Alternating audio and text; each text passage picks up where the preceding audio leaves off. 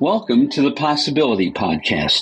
I'm Mel Schwartz, your host, and hopefully your thought provocateur. I've been practicing psychotherapy and marriage counseling for over 25 years. And during that time, I've been so blessed to experience and witness countless breakthroughs of the people I work with as they actualize and summon new possibilities into their lives.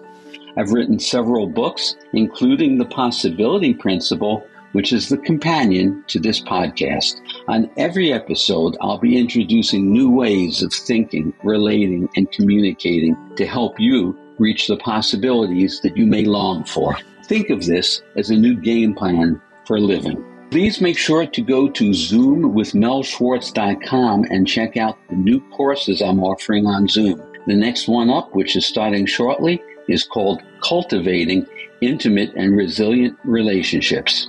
Thank you for joining my community of possibility seekers, and please enjoy the show.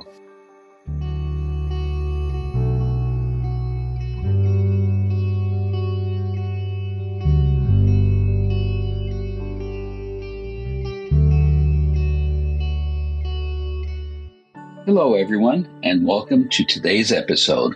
We are in a series of episodes now devoted to relationship, the heart of relationship, what gets us into trouble in relationships, providing a rethinking, a new education about what we need to know to thrive and arguably one of the most important endeavors in our lives.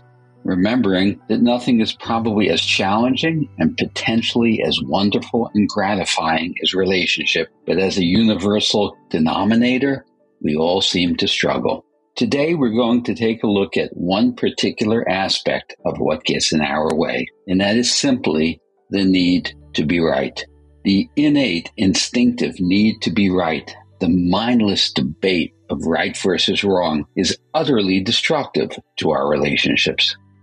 Whether we're talking about romantic relationships or friendships or even family relationships, the relationship typically began with some level of harmony, particularly romantic relationships. We are perhaps fell in love. There was a harmonized energy, a sense of oneness. We were on the same team. We were in sync. We resonated with each other. Early in the relationship, we didn't default to the competition, the individualism, the separating the right versus wrong debate.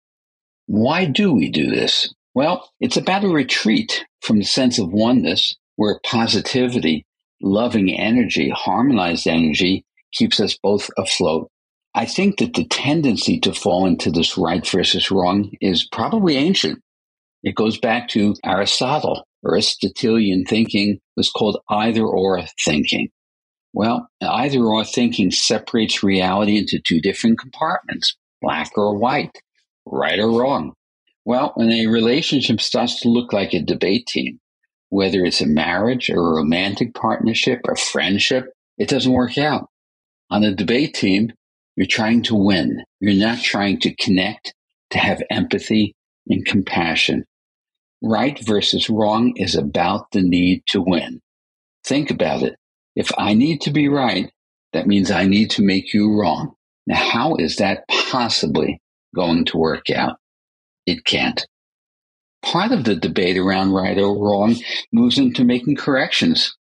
If she says to him, You know, you're never thoughtful around asking me to make a dinner date, and he needs to make a correction in that moment and says to her, Well, that's not true.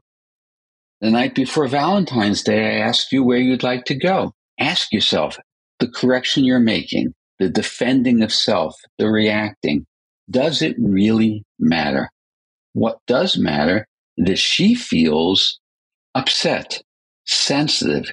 Her perception is that you don't care about those things. We need to understand the feeling underneath the accusation. So, first thing you do is when there's a right or wrong accusation and it feels emotionally charged, take five seconds. Just let yourself take in what's being said and don't react. Five seconds allows you not to be reactive, but actually to respond. Responding is sensible. So a response might be, I want to understand how you feel. I'm confused. I feel like I do often give thought to asking you out to dinner or making plans with you. But obviously, you don't feel that way. Help me understand how you feel. That is empathy. That's moving into the other person's shoes. And in a way, it's, it's part of trying to validate. Validation is often misunderstood. By validate, I don't mean I agree with you. You're right and I'm wrong. You have to get past that binary right or wrong. Validate means I care how you feel. I may not appreciate or understand why you feel that way. That's why I need to evoke curiosity. So in the case I'm using or illustrating, it would be clearly you're hurt. You feel put off. I'm not understanding why. Help me see. You're coming back into oneness. What you want to ask yourself in moments like this is, what does my friend, what does my sibling, what does my wife, what does my boyfriend see in me that I don't see in myself? That is a key to trying to validate. Now, when you do that, you start to shift the energy of the relationship from declining or destructive toward caring, compassion, and empathy. Another piece to move into in moments like this is around the concept of shared meaning, which I describe at length in my book, The Possibility Principle. Shared meaning would be don't react to a word, but move into the word and make sure you both mean the same things by that word. I've used examples like she says to him, You have no idea how to be intimate. And he gets angry and says, I don't. I certainly do. You're the one with the problem. Time out. Nobody has a shared meaning of the word intimate. Are we talking about emotional intimacy, verbal intimacy, physical or sexual intimacy? Pause and not in a debating way and not in a prosecutorial way. Ask, what do you mean by that word? I want to make sure I understand and appreciate what you mean by that word. You've heard me say before, you don't really have the right to say to someone, I love you, if you don't care how they feel. Underneath these right or wrong arguments are feelings. We need to move down and try to understand and elicit the feeling. So very often, when we encounter conflict in our relationships, the energy of the relationship tends to spiral down very quickly. And when we are in this down cycle, rather than pausing to understand what's happening, we fall into that reactive debate, right or wrong. And this non rational instinct is ruinous. It sets up a no win scenario. No win, because the winner loses. Again, if I need to be right, you need to be wrong. A right wrong debate in relationships is a lose lose. A more sensible goal is to try to turn the tide of negative energy that you're both experiencing. So how do we do this? We want to shift back into a healthy, collaborative, and supportive experience that simply requires shifting your mind. Now, this shift is counterintuitive. We have to let go of a reactive impulse and quiet our mind. Picture, envision just putting your forefinger across your lips vertically and imagine shushing yourself for five seconds quiet your mind. Tune in. You want to re-enter a positive energy field. Now, this doesn't mean you're abandoning your position. It simply means you're trying to care and validate what the other person is experiencing. You see, if I try to appreciate and care about the upset of the other person's point of view, I'm shifting the energy. When you connect empathically with your partner, it's the most powerful thing you can do in these troubling times. I said partner. It could be a sibling, a family member, or a friend. This turns the tide from competitive separation back into an energy field that's harmonious. Now, another way to shift the energy of your relationship is to express typically unexpressed positive feelings. That shifts the energy entirely. If I accidentally stepped on your toe and you said, ouch, I'd say, I'm sorry. I didn't mean to step on your toe.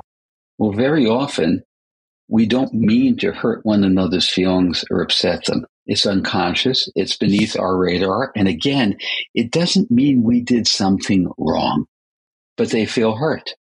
Does it matter to me that they feel hurt? Now, let's shift gears. If you're the person who feels hurt or upset or troubled by something, it's essential that you try to communicate it in a way in which the other person is not defensive and react. How do you do that? Don't make objective statements. Don't start with the word you. You are, you always, you never. This will fall on deaf ears. How can you say it? I want to share something with you and I hope you care how I feel. That's a good opening. That's a good preface. I feel troubled. I feel hurt. I feel upset. I want to talk with you about it. I hope you'll have an open mind and listen to what I have to say. That's an invitation. How do you do this?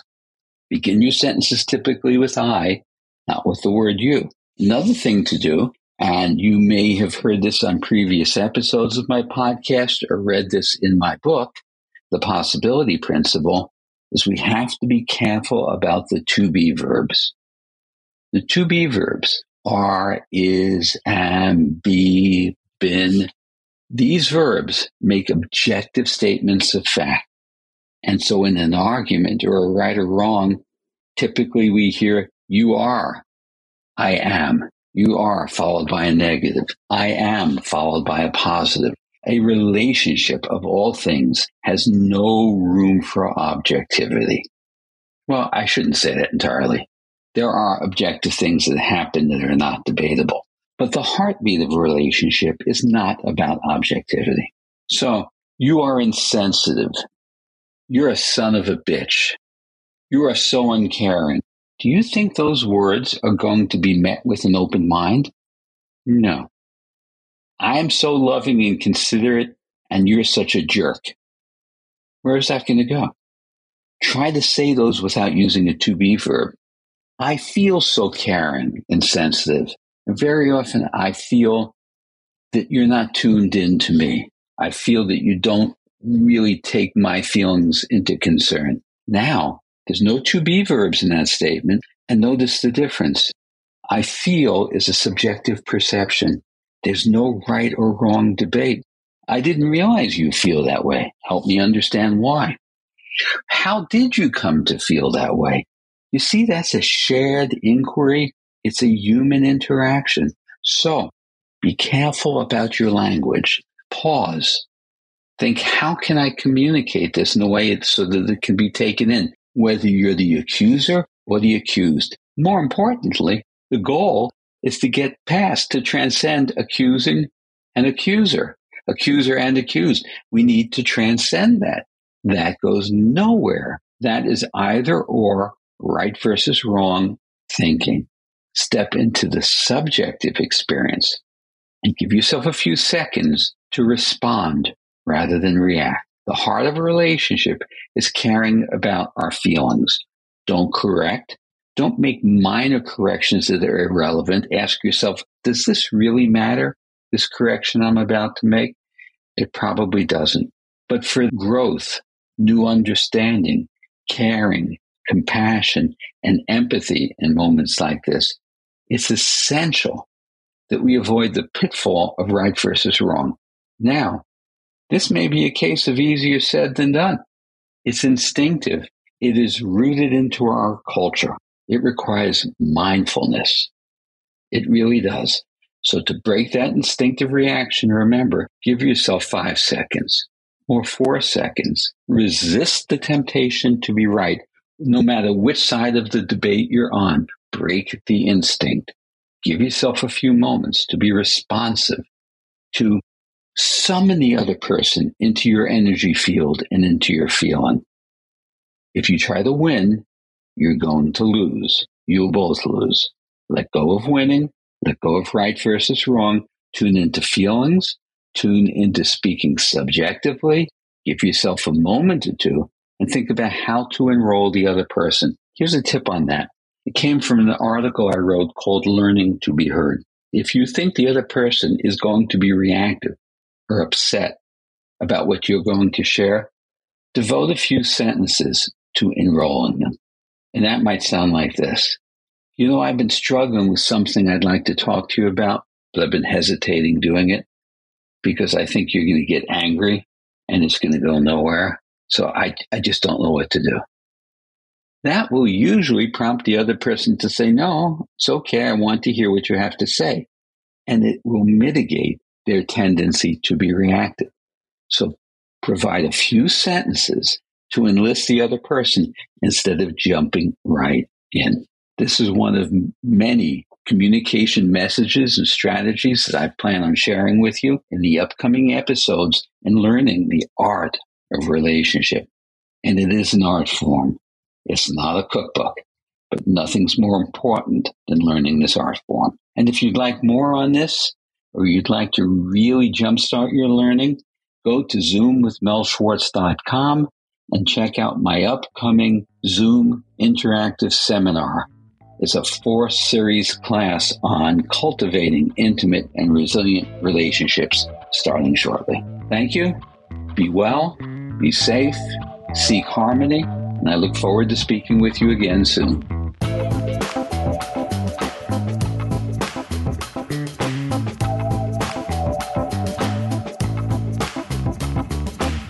Hope you enjoyed this episode of the Possibility Podcast with me, Mel Schwartz.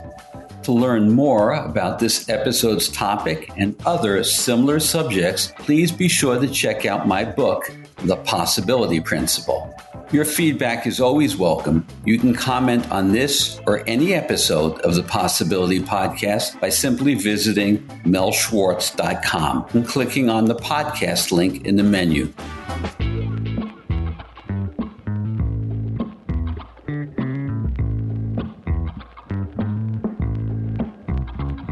You can also reach out via email to mel at melschwartz.com.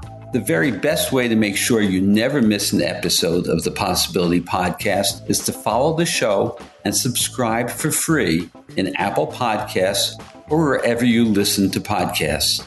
You'll get new episodes as soon as they're released. And while you're at it, please take a moment to rate and review the Possibility Podcast in Apple Podcasts or the podcast app of your choice. Ratings and reviews help raise the visibility of the Possibility Podcast, and that makes it so much easier for new listeners to discover the show. So thank you for your honest review. Thank you for listening, and until next time, have a great day and keep summoning up all those new possibilities that await you.